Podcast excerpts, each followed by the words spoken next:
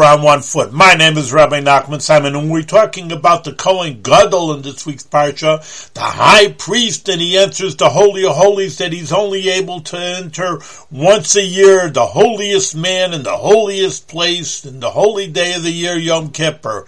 And what is he wearing? Well, he has different clothes. He, he has to change from his different clothes, from gold clothes to white clothes. So what do you think that, what kind of clothes is he wearing? What kind of suit is he wearing when he goes into the Holy of Holies? Must be the highest level gold, precious gold. No, it's got to be your white clothes. Why?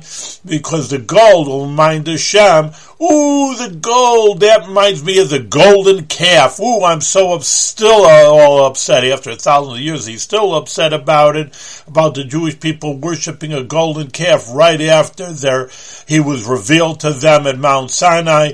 And therefore, you don't remind Hashem of bad things, only of good things. Should be reminded only of good things. And tomorrow we'll talk what white signifies too.